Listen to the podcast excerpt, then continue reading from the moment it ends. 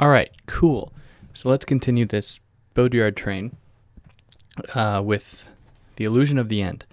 So this is when it starts to get really uh, kind of aphoristic, where each of his each of the essays presented in this text don't necessarily build off of one another in a very uh, teleological or linear way, but they are, you know, all speaking to the same phenomenon, notably simulation, um, the coming of the year 2000, you know, and a, and a number of other things. So I'm going to go through each one of them methodically, slowly, uh, and try to, you know, really expound upon the coherent thread through them all. So the first section titled Pataphysics of the Year 2000, at least in my version. I don't know if there, there are other translations of it that have different translations, uh, but that's what I have here. This is a video of this can actually be found, or a similar talk uh, on YouTube called The Year 2000 Will Not Take Place, which Baudrillard gave in the 80s at some point. This has a different title, though Pataphysics of the Year 2000, which is uh, interesting. There's an interesting distinction. So, for those that aren't familiar, pataphysics is what is called the science of imaginary solutions. It's kind of a mock form of science that doesn't totally subscribe to the, um, I guess, r- rationalized assumptions often associated with science, but is rather embedded with a, within a kind of uh, fantastical domain of science. While the other title, The Year 2000 Will Not Take Place, is certainly playing off Baudrillard's other work pertaining to the Gulf War and how that, that never took place, ostensibly. So, with that being said, let's jump into it. So, Baudrillard tells us almost right off the bat um, staying with this image, one might suppose that the acceleration of modernity, of technology, events, and media, of all exchanges, econ- economic, political, and sexual, has propelled us to escape velocity, with the result that we have flown free of the referential sphere of the real and of history. So, this is speaking to third, perhaps even fourth degree simulation, or the fourth levels of simulation, because they are the movement beyond the what he calls the referential sphere, that is the Earth. So, our pr- propulsion into space, into an abyss of sorts. Now, this happens because in his speaking about speed, which is very much in tune with um, how Paul Virilio brings it up, and, and in many interviews, uh, Baudrillard refers to, you know, his good friend Paul Virilio or his friend Paul Virilio. Uh, so there's that kind of idea here. But speed, in the way that Baudrillard talks about it, really has to deal with proliferation and what he calls the kind of explosion of discourse, an explosion of desire, an explosion of whatever you like. Now, this comes down to every single political domain where there are not limits to anything anymore. You see the entrance of the of trans capital, of the trans political, the um, like a trans social, anything like that, that marks a general circumvention of all limits, a sort of totalizing deterritorialization.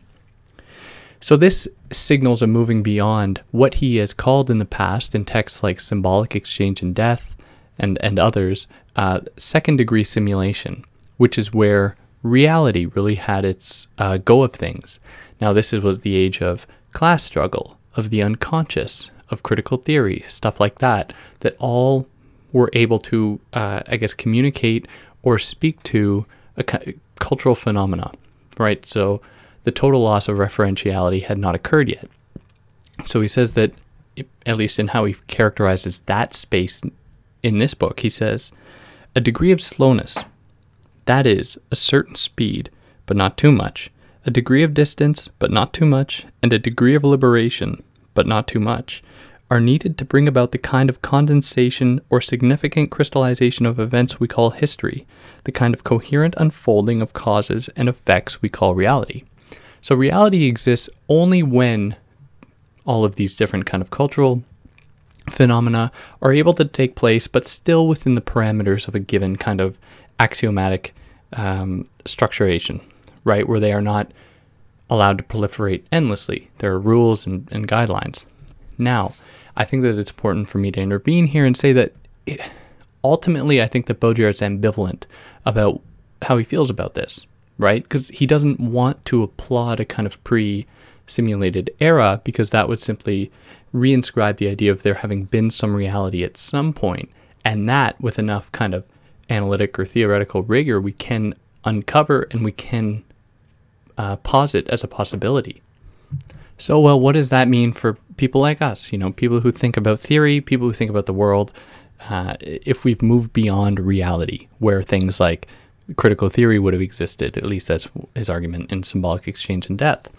Um, he says that theory has a new purpose, and that is as follows Theory, theory is not in a position to reflect on anything.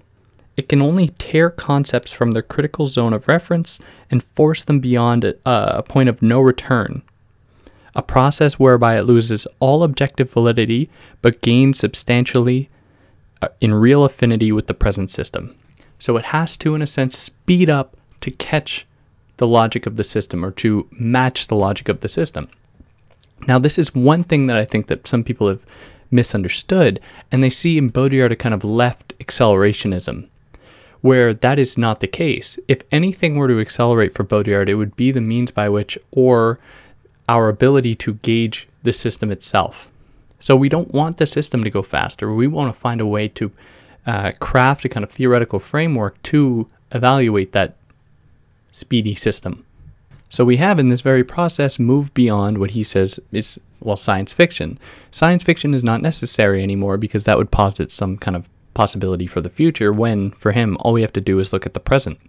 Now, I think that that's one of the reasons why we are certainly fascinated culturally with some, well, not all of us, but, you know, I'm just speaking generally in very vague, reductive terms. Uh, people are obsessed with certain things like Black Mirror or other kind of uh, apocalyptic, prophetic concerns for the future, precisely because they convince us that these things are not happening yet, right? This, this is a to come. It's always a to come, which I think is just one strategy we employ to convince ourselves that we are not currently living that system or living that life, or that life did not occur, hasn't already occurred 30, 40, 50 years ago. So all of this relates to the topic of the end from the title of the book, you know, the um, the illusion of the end, precisely because that ent- that brings in a problem of history that Baudrillard is really trying to sift out in this essay as well. So he says that deep down, one cannot even speak of the end of history, right? That is the illusion of the end, since history will not have time to catch up with its own end. Its effects are accelerating, but its meaning is slowing inexorably. It will eventually come to a stop and be extinguished like light, and time in the vicinity of an infinite, infinitely dense mass. So history is threatened in the age of the news. History is threatened in the age of podcasts. History is threatened in the age of anything like that that make it present. It no longer is history in the moment that it is, you know, present, to put it quite um, vulgarly. So, as he says, right at the very heart of news, history threatens to disappear. At the heart of hi fi, Music threatens to disappear. At the heart of experimentation, the object of science threatens to disappear. At the heart of pornography, sexuality threatens to disappear. Everywhere we find the same stereophonic effects, the same effect of absolute proximity to the real, the same effect of simulation. But then he is clear that there's no such way, or there is no way to go back to a kind of pre hi fi music age, a pre news history age, because it has already become our ontology. That is because with the news, history becomes perfect. With hi fi, music becomes perfect. With pornography, sexuality becomes perfect. It does away with the ne- messiness, it does away with the ambiguity in favor of an always already present. So, this is another key concept or another key idea in his work, and something that I expounded upon in some other videos. But for Baudrillard, simulation is can take on two forms. As I have just been describing the advent of hi fi, or the news, or pornography.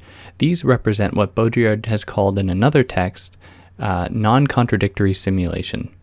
So they correspond to the degree of simulation that makes everything perfect, that makes everything recognizable, that makes everything consumable, that makes everything neat. Whereas in opposition to that, there is what he calls conflictual simulation. Now, that is the simulation that is always already there. That is the simulation that comes with the advent of language in any form. That's the simulation that arrives in a kind of phenomenological sense where you never have a relationship with anything in its physicality, but rather with its appearance. So, in that way, it's important to keep this distinction in mind. So, when Baudrillard is talking about simulation, it's important to know which kind of simulation he's talking about. So, here he's talking about the former, that is the oppressive one. And this gives him the possibility to say the following We are leave, leaving history to move into the realm of simulation. That is because history itself has always been deep down an immense simulation model. History being that thing that grasps concepts, that grasps people, that grasps ideas, puts them into language, puts them into images that can then be consumed at a later date, does point to its simulation, does point to its uh, kind of simulacral effect.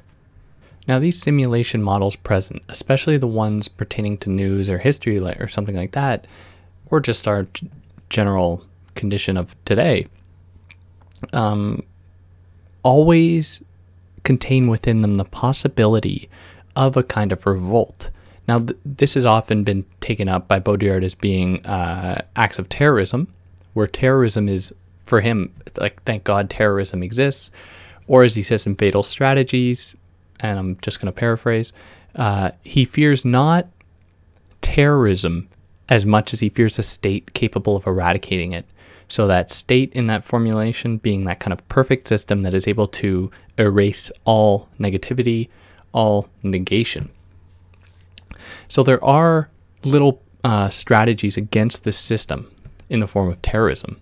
But I think there are also the possibilities of more state run oppositions to this, which is, I think, uh, one reason why we might see the development of some kind of fascist systems certainly things that are arising all over the world now that are trying to conceal or trying to, um, I guess, galvanize a kind of uh, national or cultural identity that can then become the reference, that can then become the kind of totalizing thing that stands opposed to the endless proliferation of everything and can then be said to be territorialized or in uh, it would speak to what uh, Simone Weil calls the need for roots, in a sense.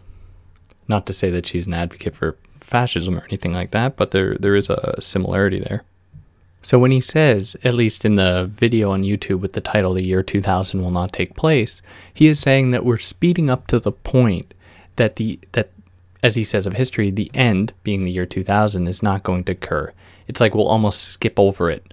Or, as he comes to expound upon in the next essay, it's almost like we've started to go backwards, right? Where there was uh, in the uh, infinite density of like the before the Big Bang, everything was coming together just before it would, it would explode out again. So we can see kind of the reverse happening. And that's what's, you know, one of the theories about the universe, right? Is it, it's shrinking. It is expanded, proliferated to a point that it cannot reach, finally hits a barrier that it cannot reach, or circumvent and now has nowhere else to go but back. So this is how he I'll move into the next chapter that is the reversal of history. So of this he says that so this is not even the end of history. We are faced with a paradoxical process of reversal, a reversive effect of modernity which having reached its speculative limit and extrapolated all its virtual developments, is disintegrating into its simple elements in a catastrophic process of recurrence and turbulence. So, one such way we can think about that is a kind of uh, surreptitious, so a kind of hidden, a kind of sneaky reterritorialization. And I'm just using that term because it's convenient. Uh, reterritorialization of all the things that we think, well, not we think, but have been disappearing. So, for example, uh, with pornography, a Baudrillardian might posit that that marks the end of sexuality, and I think they'd be right. It is it is uh, not a place where sexuality exists. It's a place where the simulation of it would exist, or its kind of perfect version. You know, perfect by whose standards? That's a whole other dis- discussion, and certainly one worth having. But for the sake of it here, you know, I'll skip over that. Uh, but for but what else is going on is that there is being instilled in this very system another kind of body, another kind of sexuality that comes to take place of the real. So we're still sticking with this kind of Baudrillardian logic that the real comes to be uh, simulation and the real are not opposites, right? They are very much the same thing, where certain things can come to be taken as real, even if they are simulations. So I think that's what he means when he says that we are kind of in this process of history or reaching the end of it. We have been steadily creating various points that we can cling to, even though they are simulated. So in the passage I just read, this comes out in the following form it is disintegrating into its simple elements in a catastrophic process of recurrence and turbulence. So these are not steady points to grip grip onto, but they are still things that you know that have some substance, be it simulation simulated or not. So to this, he gives us a, an, an idea of what to do. Um, he says, quite it's funny. He says the only way of escaping this, of breaking with this recession and obsession, would seem to be to set ourselves from the outset on a differential or on a different temporal orbit, to leapfrog our shadows, leapfrog the shadow of the century, to take an elliptical shortcut and pass beyond the end, not allowing it time to take place. So, if we were able to do that, hypothetically surpass history, right, that would take us out of the always already present or the kind of spectral light of simulation and would then put us into a place where history was behind us once again, where sexuality was still something to be contemplated once again, or anything like that. So, and again, I, I want to emphasize that this isn't a kind of accelerationism, rather, it's a way in which by which we can ourselves propel beyond an accelerated system. So it's kind of extremely obscure and abstract.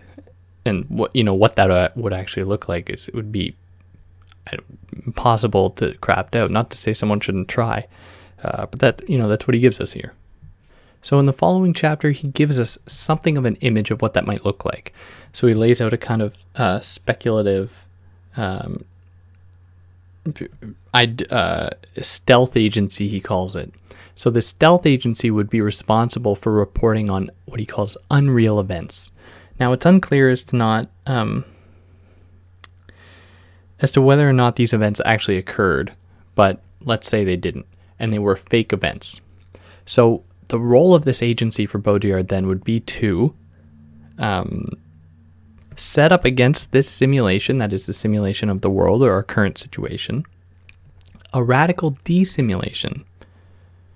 Or, in other words, to lift the veil on the fact of events not taking place. So, in the current news cycles, it would seem absurd to question whether or not the events take place because you you see them in real time. At least when Baudrillard was writing, you know, he's making reference uh, subtly to like the Gulf War and all the kind of media footage that was going on around that, um, and how important that was for public knowledge about these events. So for Baudrillard, all of these events, any event simulated through news media, or, or any other media for that matter, is in itself a simulation. So, what this organization or this agency would do by uh, reporting on unreal events, it would call into question the reality of the supposed other events. So, if people were to consume those unreal events as though they were real, it would trouble the idea that anything presented on the news media or anything like that is real. So, one such example, and I, this is just one that I like to think of. Um, for those that are unfamiliar, there's a, a program on YouTube called Marble Olympics, like marbles, Marble Olympics, where someone, I assume some guy, uh, puts marbles through these kinds of, of obstacle courses, right, and gets them to race or, or do other kinds of things, kind of Olympic style. Now, when I first saw this, I thought, wow, isn't that interesting. Like it really, um, you know, makes a mockery of all things Olympics, right? Where in the Olympics, if you're from, you know, Brazil, you cheer for Brazil. If you're from the United States, you cheer for them. If you're from Canada, you cheer for them. And it's really quite random, and it's really quite um, strange that we do that. And we may very well just be choosing marbles of various colors and making them our team, it is no less. Um, there's another word I'm looking for. It is no less. another word for random that that's eluding me. Uh, it's no less random, and in very many ways, by showing us the kind of unreal version of the Olympics with the, with marbles that you know have no agency or autonomy, right? They have no cognition. Show us the absurdity of really engaging with Olympics at all, because all it is is a kind of blind willingness to go for any kind of team, any that you know you just happen to share already arbitrarily set barriers with or, or borders with for people that you don't even know and probably will never know. So, and it's just one example how of of a kind of organization or a kind of effort to undermine the simu- simulation. So what he how he frames this is as follows. He says, "For the radical irony of our history is that things no longer really take place, while nonetheless they seem to." So what we see instead is actually a kind of reversibility. So in the case of the news or the news media, where one might be inclined to think that there are events that are displayed on the news, what we actually see is the opposite, where because we have a new because we have news, we therefore have events. Events never occurred before the news. Events were not conceivable before the news. There was what you experienced. There wasn't something uh, as an event happening in real time or on repeat on CNN or Fox or something like that. Or another example would be that uh, that he gives here is that um, no longer is work predicated on production. Or sorry, let me let me just read it. Um, it is no longer work that serves the reproduction of capital, but capital which produces and reproduces work, a giant parody of the relations of production which I think is a very interesting way to put it, and not to necessarily comment on whether or not uh, how Marxist that is or non-Marxist it is. Uh, it, it does point to another key theme in Baudrillard's work. That is the idea of reversibility, where there is no such thing as like a true place of power, be it capillary in the Foucauldian sense, that is a kind of like a web, or anything like that. Because for Baudrillard, everything is reversible. There is no such thing as power being exerted on something else without another power being exerted back. So now I move into the third chapter, I think, or the fourth, whatever, the event strike. Uh, so now we're going to get into more of, you know, Baudrillard's disdain for this system. So, drawing upon Arendt, he says that there was a time, or as Arendt in uh, The Human Condition correctly notes, uh, there was a time when people were obsessed with the possibility of immortality. So, this would be a very symbolic immortality, or one of the how she puts it it's like there can you know achilles can't exist today because achilles was um, you know an, an, example of excellence. Whereas today for baudrillard he says that we are obsessed with or what we seek now is not glory but identity. Not an illusion but on the contrary an accumulation of proofs. Anything that can serve as evidence of a historical existence, which is, you know, one way we can regard things like social media that continually point to our being subjects, continually point to our being real, um, active agents in the world. To which Baudrillard would say that is surely a symptom of a world that has gotten rid of the possibility of engaging as, you know, autonomous, real agents. So all events those uh, if we consider an event kind of a site for uh, the things aura, as Benjamin talks about, or an event a kind of real phenomenon, that is really uh, led us astray. Or as he says, events now have no more significance than their anticipated meaning, their programming, and their broadcasting. Only this event strike, so a, like a strike, like a union strike, constitutes a true historical phenomenon this refusal to signify whatever, or this capacity to signify anything at all. This is the true end of history, the true end of historical reason. But now this has got me thinking if we can also think of the event strike as being like um like a missile strike almost like a kind of bombardment of the event. So I kind of leave that up to you to, to decide because the way he talks about it, it could almost be both because he sees, you know, both the end of the event and the proliferation or the bombardment of the event with the event strike. So, in approaching the end, there is a great deal of fear uh, that many people deep down, they don't know they know it, but but it's there at least according to Baudrillard, uh, where the question was once, and this is apparent in books like uh, The Transparency of Evil, when Baudrillard wonders what comes after the orgy. So the orgy being the metaphor for the kind of explosion of desire, the explosion of liberation.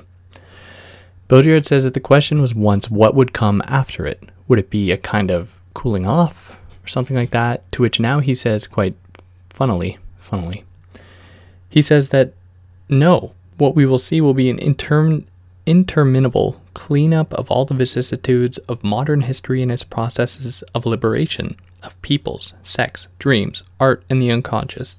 In short, of all that makes up the orgy of our times. In, the, in an atmosphere dominated by the apo- apocalyptic presentiment that all this is coming to an end.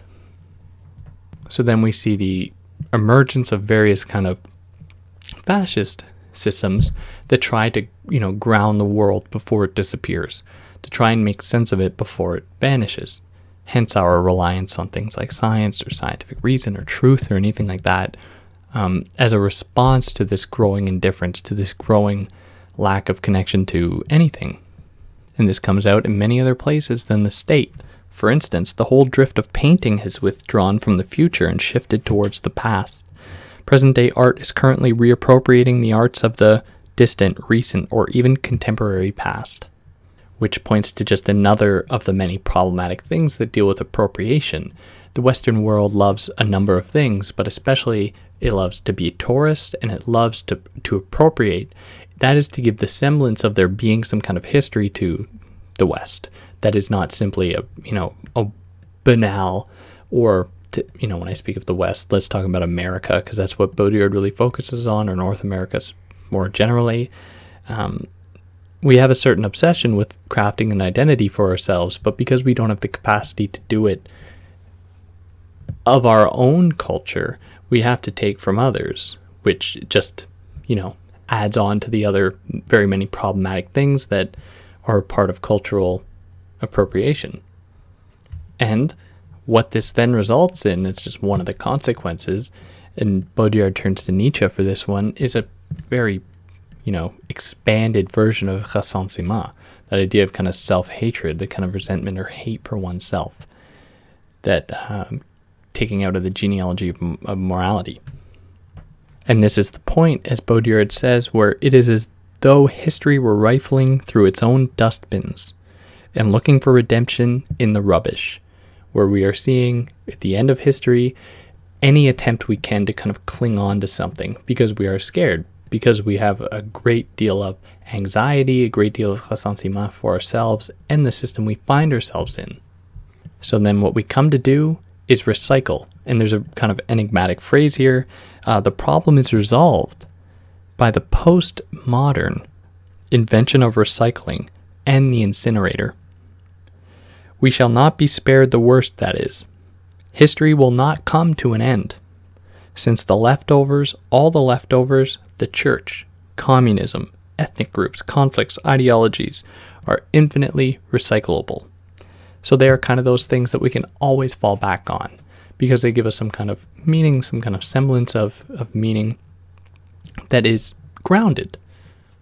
So now moving into the next uh, essay, the thawing of the East. So, considering more this idea of appropriation or the kind of East West divide. So, he says that the West, for its part, is little more than a repository, or more accurately, a dumping ground for freedom and human rights. If ultra freezing was the distinctive and negative mark of the Eastern world, the ultra fluidity of our Western world is even more disreputable since as a consequence of the liberation and liberalization of mores and opinions. The problem of liberty quite simply cannot be posed here any longer. It is virtually over and done with. In the West, freedom, the idea of freedom, has died a natural death. This is this we have seen in all the recent commemorations. In the East, it was murdered. But there is no such thing as the perfect crime. It will be very interesting from an experimental point of view to see what freedom is like when it resurfaces. So, by the East, he is referring to primarily Eastern Europe and Russia and the USSR. So in the West, we are ashamed of the horrors of the East, right? Where Western Europe looks down and the other Western countries look down on Eastern Europe as being that site of a kind of indeterminate, um, irresponsible, kind of inhuman uh, place. To which Baudrillard says that in a very Hegelian way, there is a necessity for these kinds of poles to exist. Now, whether or not the narrative pushed on the East is in fact true in any capacity, or if it is kind of an extension of the logic of Orientalism that someone like Aid or that Aid would describe, Said, sorry, Said would describe. Baudrillard says that we are in the process of wiping out the entire 20th century, effacing all the signs of the Cold War one by one. what is more, he continues, the fact is that in, in a sort of enthusiastic work of mourning, we are in the process of retracting all the significant events of this century of whitewashing it, as if everything that had taken place revolutions, the divisions of the world, exterminations, the violent transnationality of states, nuclear cliffhanging, in short, history in its modern phase were merely a hopeless imbroglio, and everyone had set about undoing that history with the same enthusiasm that had gone into making it. So, this strategy is all a part of our trying to repent for the sins of history to some sense, some way. So that brings us into the next chapter the strategy of dissolution. So these examples of Eastern European countries or what we are doing with them uh, is a kind of repentance for our sins, right? A kind of driving of the world to a place of perfectibility, to a kind of uh, simulated world, if it hasn't already arrived there. Eastern European countries then are used as a kind of scapegoat for our own deterritorialization they do serve the end of convincing us that there are still possible, you know, terrible things, which of course there are, but these are grounded ones. Whereas today, no such thing is really possible because we are found in a kind of postmodern situation where, as Baudrillard says, repent- repentance is a part of postmodernity. And so, by casting them in a negative light, we are in, uh, affirming the system that we exist, we are, we ourselves exist in. So by saying that the enemy is over there, by saying that X, Y, and Z events to have occurred in the enemy's location or in the enemy's vicinity, because these things are bad, then therefore whatever stands opposed to that is good. Now this does not, or and this is kind of a tricky idea. How we often position ourselves in relation to those things notably being uh, consequences of communism, you know, socialism, of uh, racism, ethnic cleansing, anything like that. We align ourselves with them as though those things were still a problem for us.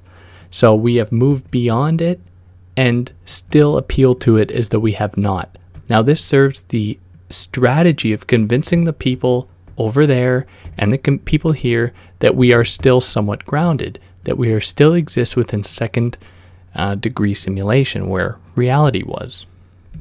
So, therefore, as Baudrillard says, if the countries of Eastern Europe gain access to that economy, that is the market economy, they will be entering not the modern, but the postmodern era.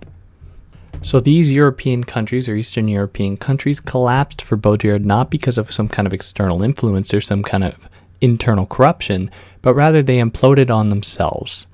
And then Baudrillard, you know, and for anyone who plans to read this or who has read this would know it's extremely enigmatic and extremely confusing. But he says that that was almost a strategy employed by um, the Eastern countries so that they would not adopt the same kind of Western values. So he says that we should be very afraid being in the West because if it, if they were susceptible to that, then surely we are as well. To which I would say, we have found a way to inoculate ourselves or vaccinate to defend ourselves from it by propelling ourselves into space, where we are no longer grounded. We no longer have any kind of disposition towards inner collapse or towards implosion because we are in a perpetual state of exteriority, a kind of always becoming. Which is why Baudrillard is able to say, now that the problem of the wall is out of the way, we can see that it perhaps provided more protection for the West than for Eastern Europe. Now that the triumphal illusion of the West annexing the East for the greater glory of democracy, of course, has faded, we can sense that it might be the other way about, the East gobbling up the West by blackmailing it with poverty and human rights. And this pre- presents for us the problem of evil, where we believe beyond the wall there existed evil. That was for Baudrillard a kind of literal manifestation of evil. Whereas he says at that at that point it was visible, opaque, localized in the territories of the East. Now we have exorcised it, liberated it, liquidated it, but has it, for all that, ceased to be evil? Not at all. It has become fluid, liquid, interstitial, viral, the transparence of evil. So, this is not to say, and he makes this very clear, that evil is something we can see right through, something we can completely understand. Rather, it is uh, that it shows through in all things when they lose their image, their mirror, their reflection, their shadow, when they no longer offer any substance, distance, or resistance, when they become both imminent and elusive from an excess or fluidity of fluidity and luminosity. So, thus, because we live in an age where we do all of these things, make everything hyper real, hyper apparent, evil exists everywhere, kind of transparency of evil, wherein evil is the eradication. And he makes this uh, distinction somewhere, I can't remember where.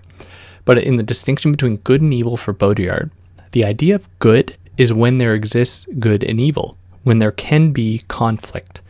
Evil for Baudrillard is when there is only good, when there's only kind of perfectibility in a simulated form or, or any other kind. So then, what do we do with the places where these things can't be said to have existed, where the spaces on Earth have not imploded on themselves that have been indicative of the opposition to the West, notably the East.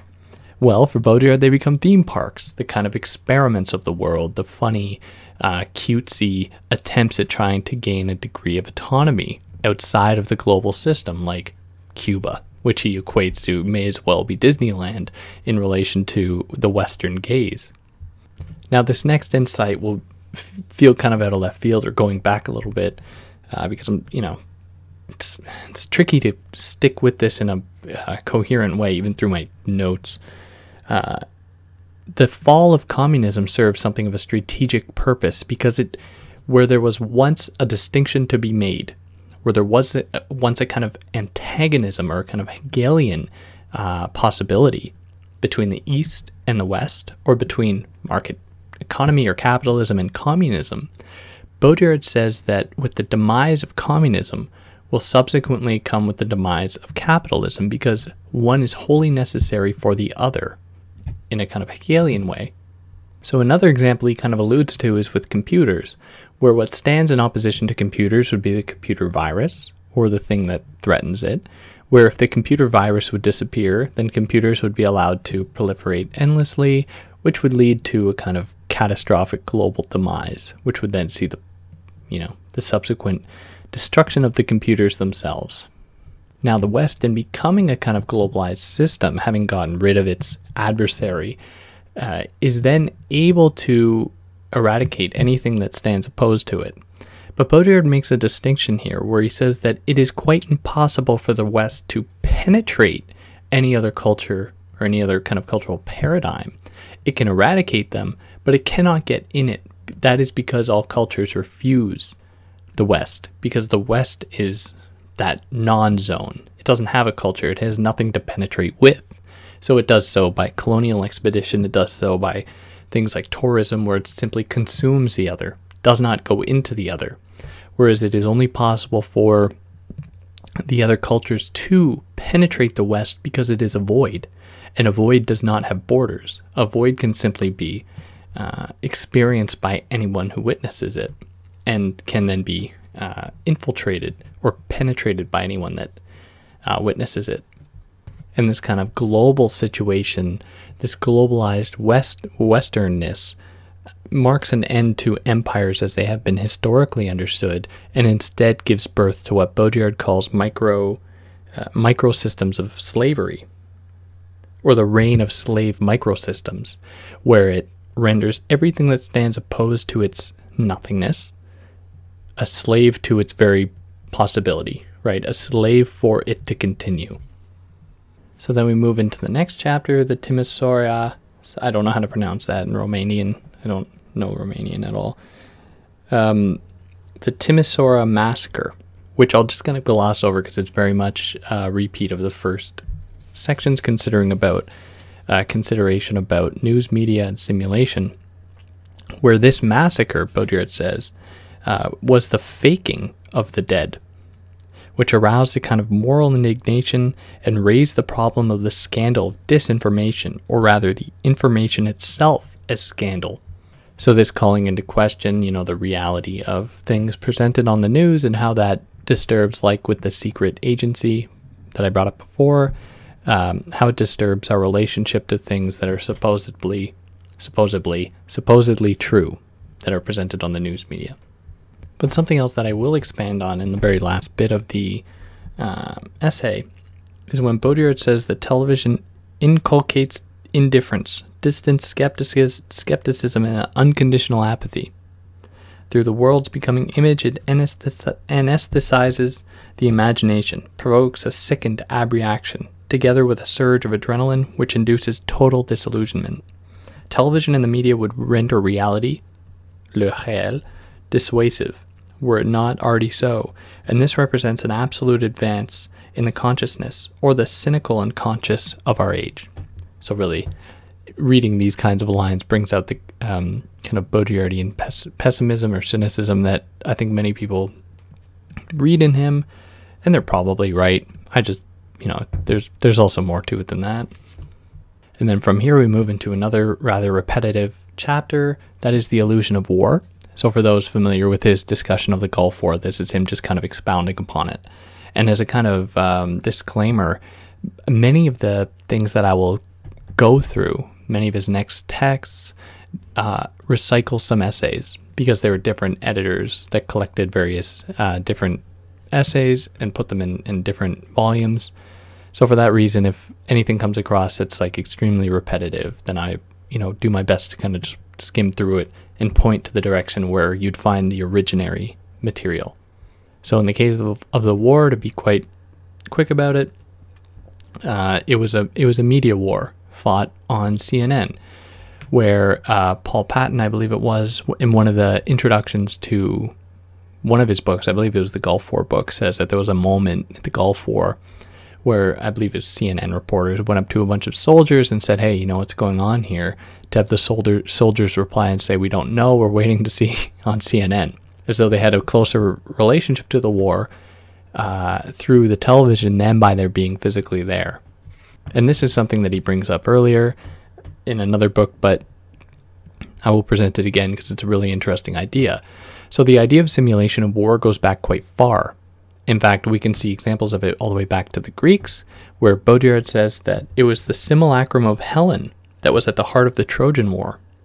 The Egyptian priest had held on to the original. We do not, do not know what became of it when she set out again with Paris for Troy. And I think the, the Greek word would be eidolon, E I D O L O N, standing, uh, which means idol.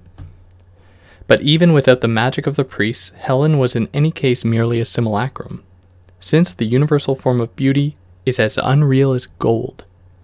The universal form of all commodities, every universal form is a simulacrum. Since it is the simultaneous equivalent of all the others, something it is impossible for any real being to be. So, of this, Baudrillard asks, what was the simulacrum in the Gulf War? So, in the Trojan War, there was Helen, right? That was the simulacrum in that it was unreal it was a kind of unreal standard in both like the sense of beauty and and um, kind of um, the ability to promote war in that capacity. Baudrillard asks, "What was the Gulf War's Helen? What was the Gulf War's simulacrum?" And he says quite bluntly, it says he says it was a war itself that was a simulacrum. So it was a war conducted for war's sake to convince us that we haven't, you know, lost our connection to a thing called war something that we have a very intimate connection with. We're war, you know, thinking about like Deleuze and Guattari and A Thousand Plateaus, the war machine, not synonymous with the act of war itself, but you know, there is some similarity. The war machine is what moves things in, in many ways. The war machine is what precedes the state. The war machine is what almost precedes every, anything. So the the point of this war was to resurrect war as though war has not disappeared in a kind of sim- simulation uh, or kind of simulated space. So, not just war, but other efforts to, to at, at global kind of control are also on Baudrillard's radar. So, the one that he focuses on, focuses on in the next chapter is cat- catastrophe management, where we have an obsession you know, our humanitarian obsession to go where there is conflict, as though the West is responsible for fixing the world. It takes that upon itself, right, without ever questioning why many terrible things are happening in the world, and it's very much predicated on the kind of Eurocentric notions pertaining to, you know, truth and and you know religious validity or what is considered to be the real religion, all stemming from the West in many ways. Then capitalism, exploitation, in very many ways all stemming from the West. So, in order for the West to kind of um, absolve itself of guilt, it then takes on these kind of humanitarian efforts, right, to make sure that it doesn't feel bad about itself. But this serves a dual imperative, where it does, as I just mentioned, kind of makes ourselves feel good about ourselves. But it also does the following blood sucking protection, humanitarian interference, Médecins Sans Frontières, uh, Doctors Without Borders, international solidarity, etc. The last phase of colonialism. The new sentimental order is merely the last form, the latest form of the New World Order. Other people's destitution becomes our adventurous playground. So, not only a strategy to make us feel good about ourselves, our being present with conflict convinces us that, you know, we haven't entered a totally simulated sphere, as though conflict were still possible and as though conflict were still to happen to those most privileged in uh, in the West, right? Where of course, what we consider the West in a geographical sense, you know, is burdened by uh, many tragedies, many catastrophes, but it doesn't seem to affect you know certain people, which is why like it seems as though the world would be indifferent to who gets affected by what unless, of course, there was a kind of plan, a plan organized by certain people, not in a conspiratorial way, uh, by but through a kind of cultural logic to maintain, you know, power, authority, protection, comfort in the hands of a few. When these catastrophes disappear, however, and Baudrillard gives a very interesting hypothesis here, uh, when there are no more catastrophes for the West to run to, the West will be forced to produce its own catastrophe for itself. Now, all this kind of possibility is predicated on our understanding or on the West's understanding of themselves as being best, right? The, the West is best kind of uh, dictum or kind of um, phrase. So, to this, Baudrillard says that the underdeveloped are only so by comparison with the Western system and its presumed success. In all light of its assumed failure, they are not underdeveloped. They are only so in terms of a dominant evolutionism, which has always been the worst of colonial ideologies.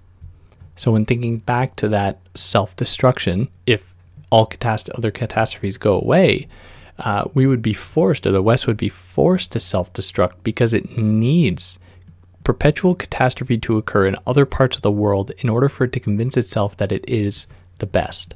So if those catastrophes were to disappear, it would certainly call into question the West being best.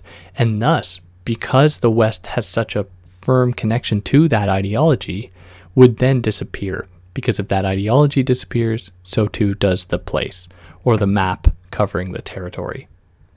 And I'm uh, again sorry for how kind of disjointed all this is, especially where I'm going to go to now. Uh, but then he th- considers the way that fossils play a certain role in in this whole scheme schematic, where fossils or our obsession with digging up things from the past underground convinces us of, you know, reminds us of there being history, of there being a kind of past that points to our always already being historical or always already being real.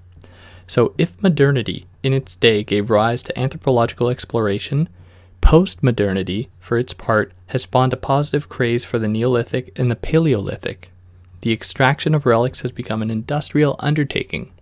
So we do this because he says we are moving further and further away from our history, that we are avid for signs of the past.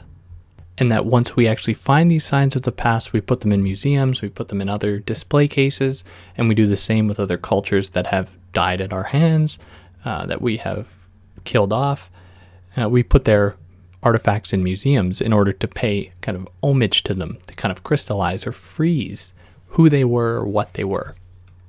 So, in fact, their being discovered wrenches them instantly from their truth and secrecy to freeze them in the universe of museums, where they are no longer either true nor false, but verified by scientific fetishism, which is an accessory to our fetishistic will to believe in them. So, museums, and he uses another verb, to museumify, or to have been museumified, muse- museified, I think in simulacra and simulation, is one way by which we perpetuate that system or that ideological practice. Ideological practice. Let's go with that. So, in this whole process, we are, as he says uh, in the following chapter, Maleficent Ecology, we are rendering the world a kind of waste bin. This is because things like the natural world, whatever that might mean, but what we can say safely are the zones of the world that are unneat, unclear, unsimulated, but still being part of simulation in the other simulated sense. So the natural world, Baudrillard tells us, is becoming residual, insignificant, an encumbrance, and we do not know how to dispose of it by producing highly centralized structures, highly developed urban industrial and technical systems.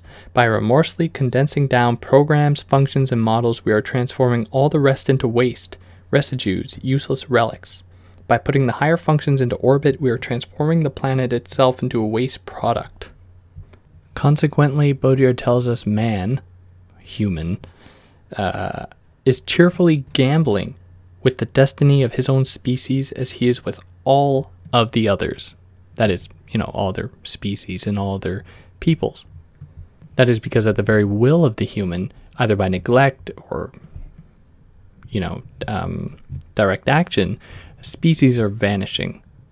Quite simply, we are destroying the world by our direct motivations, by the simulated space in which we are crafting, which seems like a necessary consequence to the world of simulation we are constructing or we have constructed because those other zones, the natural zones, the uh, zones of other species that are indeterminate, do not fit within this narrative. Therefore, we submit them to the kind of test, and if they pass the simulated test, if they can be domesticated, you know, like cats and dogs or anything like that, then they're fine. For those things that don't fit in so well, well, good luck.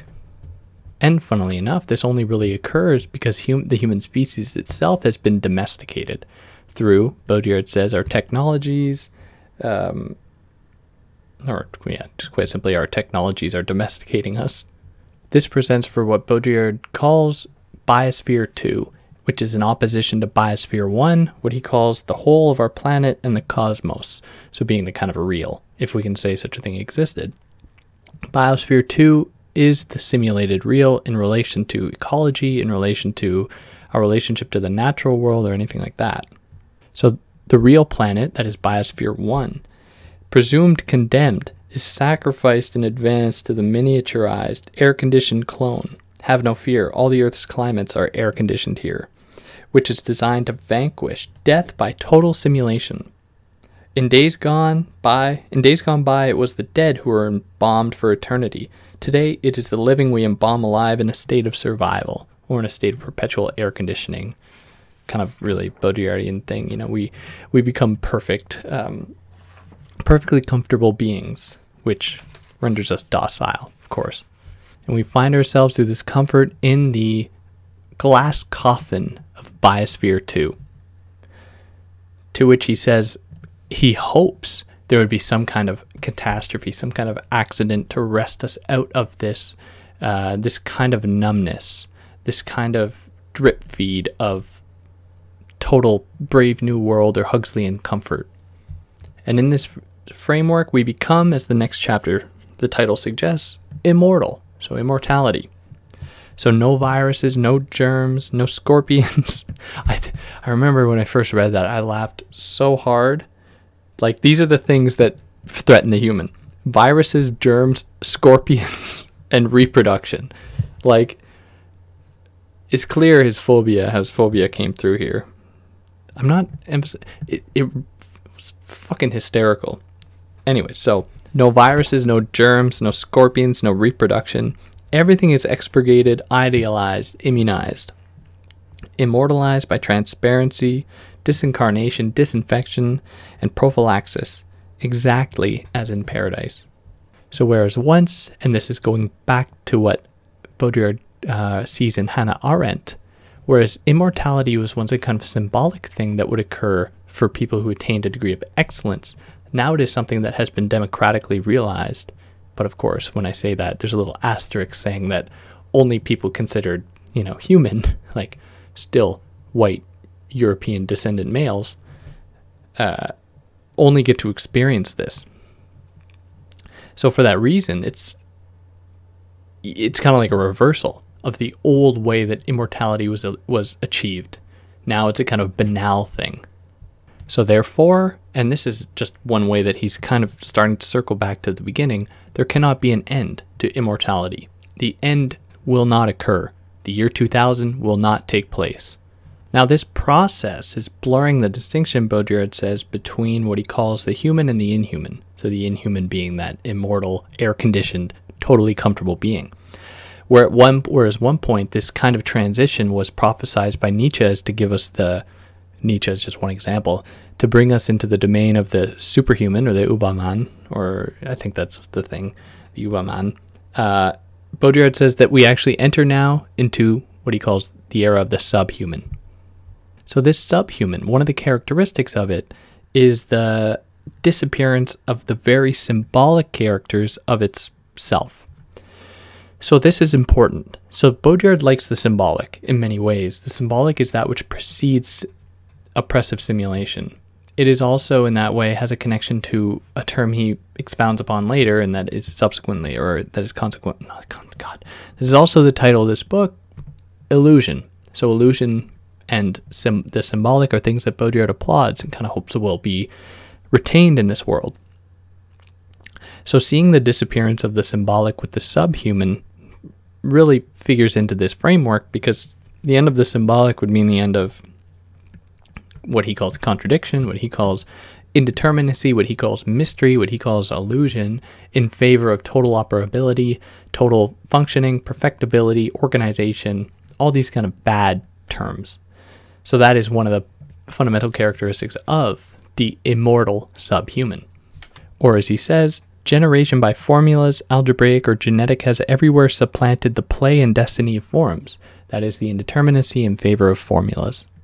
So when Baudrillard is talking about human, the human, he doesn't say there's ever been this kind of one human being. Human has the human has never existed for Baudrillard. The only thing we can say is that in the pre oppressive simulation era, the human was ambiguous, the human was indeterminate, the human, the human was susceptible to flux and flow. Whereas in the simulated age, it is grounded. It is grounded through all our virtual technologies. So it becomes a human in this way. This stands opposed to the theses put forth by like Deleuze and, and Foucault, who say that the human is at risk of disappearing. Whereas Baudrillard says, no, the human only really comes about in this age. And this then resonates with the uh, Nietzschean idea of the vital illusion that Baudrillard clings on to, which I'll expand upon more when I actually get to that book titled The Vital Illusion. But the vital illusion is the ne- necessity of there to be some degree of illusion in the world. You know, the play of appearances that is always with us, that we can't, nor should we want to, exercise or conjure away. So, another insight he gives us is that in relation to this topic of immortality, what we see is the removal of death which is very problematic for him because that is one of the constitutive elements of being human to some extent. Because death is also the ambiguous, indeterminate end of a human, which posits the indeterminacy of the whole life process. So he relates this to the Holocaust, where what was taken from people was not necessarily their lives, but their deaths, where they had no control over their death. It became something that they were just put into. Like they death was just something that occurred on a mass scale without anyone's consent over it at all. So then, what do we do? And this brings us into the next chapter. How can you jump over your shadow when you no longer have one? Well, how do you overcome this thing called immortality or the other the technological things that point to this thing called immortality or try to maintain it now to this whole problem of this chapter he obviously doesn't give us a whole answer you know this is him rethinking through many of the problems that we are presented with in this age where our only task is to kind of move beyond right where but how do you do that how do you jump over your own shadow if you're existing in the spectral light of of simulation or reality where light is all around you, where you're all present. Your shadow no longer exists. So rather than giving us any kind of solution, he's really laying out the problem even more deeply. One other way that he frames it, and I find this to be uh, good analysis, he says that this loss of the shadow, in a sense, can be is mirrored with the kind of loss of otherness. So instead of otherness, we have things like difference, a kind of democratic rendering of the other into uh, a kind of liberal understanding of, you know, ver- um, alterity in some ways. So if we get rid of otherness, how do you then reconcile the other? It's, it's a very difficult problem because the only way we know how to actually do it is by instilling more difference because that's our only relationship to the other is through its having become different. The same thing applies to the shadow where we know a shadow is created by light. But if we think that we can we can only attain the shadow by bringing in more light, what we are actually doing is getting rid of shadows, getting rid of the possibility of shadows because if you're standing in a room with light all around you, where is your shadow going to exist? It's not going to be anywhere. So our task then is to consider the possibility of subtraction or our ability to somehow transcend the light or transcend that which is you know, giving us the possibility for the other or giving us the possibility for a shadow that has, in its proliferation, eradicated that possibility. So this moves us very well into the next chapter exponential instability or exponential stability. So he says that in the kind of um, historical linearity of time or the teleological aspect of history, it is impossible to conceive of an end. The end is, in fact, only conceivable in a logical order of a causality and continuity. So this paradox is produced by the fact that in non, a nonlinear, non-Euclidean space of history, the end cannot be located. Sorry, I, I mixed those up. So it's when, when it's nonlinear. Spending too much time doing this today. When it's nonlinear, then we don't have the possibility of gauging the end. So our systems then, Baudrillard tells us, work to simultaneously maintain stability and instability. So there has to be some degree of stability maintained, and this is similar to the ways in which it happens with like pornography, where sexuality is kind of maintained as a as a stable point, and then is also destabilized by its endless proliferation.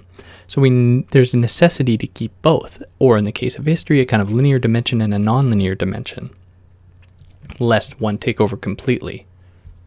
Now moving into the last chapter. I know I've kind of sped up, but I've really sifted through all the repetitive stuff um, and because I don't want this to go on too long. So, hysteresis of the millennium.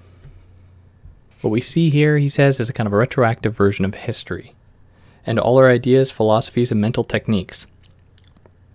So we may perhaps even see this as an adventure, since the disappearance of the end is in itself an original situation. This is an important point because there are, throughout Baudrillard's work, kind of glimpses of uh, an optimism like of there being a possibility. So even with the end of history, as he says here, this is a kind of new phenomenon. Like how interesting. What mysteries does this entail? Or what possibility does this allow for?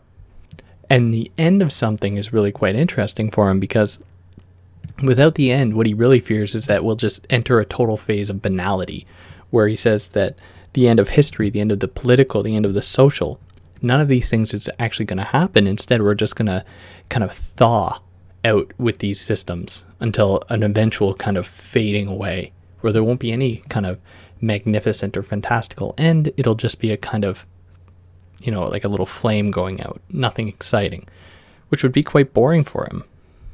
And this is a point that comes out more in some of his other texts, his later ones, like the um, uh, Vital Illusion, that he expands upon this a little more.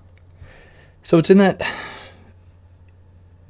yeah, and we enter really at this in this phase what he says, or in this very way, we enter beyond history upon pure fiction, upon the illusion of the world. The illusion of our history opens onto the greatly more radical illusion of the world.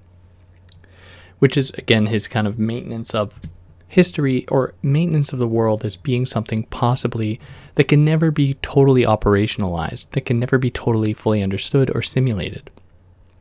Which is important to consider.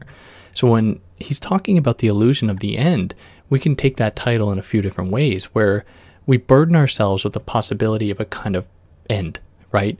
The end that comes about through kind of catastrophic ends or through a kind of simulated uh, fading away. To which Baudrillard says that that's not going to happen. Like we we live in a world that is much more clever than we are, and we live in a world that is much more capable of keeping itself and ourselves going than we can imagine because illusion, like seduction, can never be fully removed. So that, I guess that's it here. Um, it's a good a good read. A lot of interesting insights. Uh, if you're looking for a book that has more of like a, a coherent linear path, it's not the best because that's not what he's doing. Uh, but with that being said, like it, it it's signals a kind of late Baudrillard, and many people like to divide him into two parts. You know, there's the early Baudrillard up to like seduction, and then the late Baudrillard. I don't I don't like to do any such thing. I think that there's a he's very consistent across time, even if his ideas get a little bit more performative. Uh, the form does change, but the content I think is pretty similar. Of course, there can be distinctions drawn, but anyways. For anyone, yeah, that checked it out, I hope that there was something useful here. If not, tell me why. I'd like to get better. Um, but yeah, if anything else, you know how to leave it.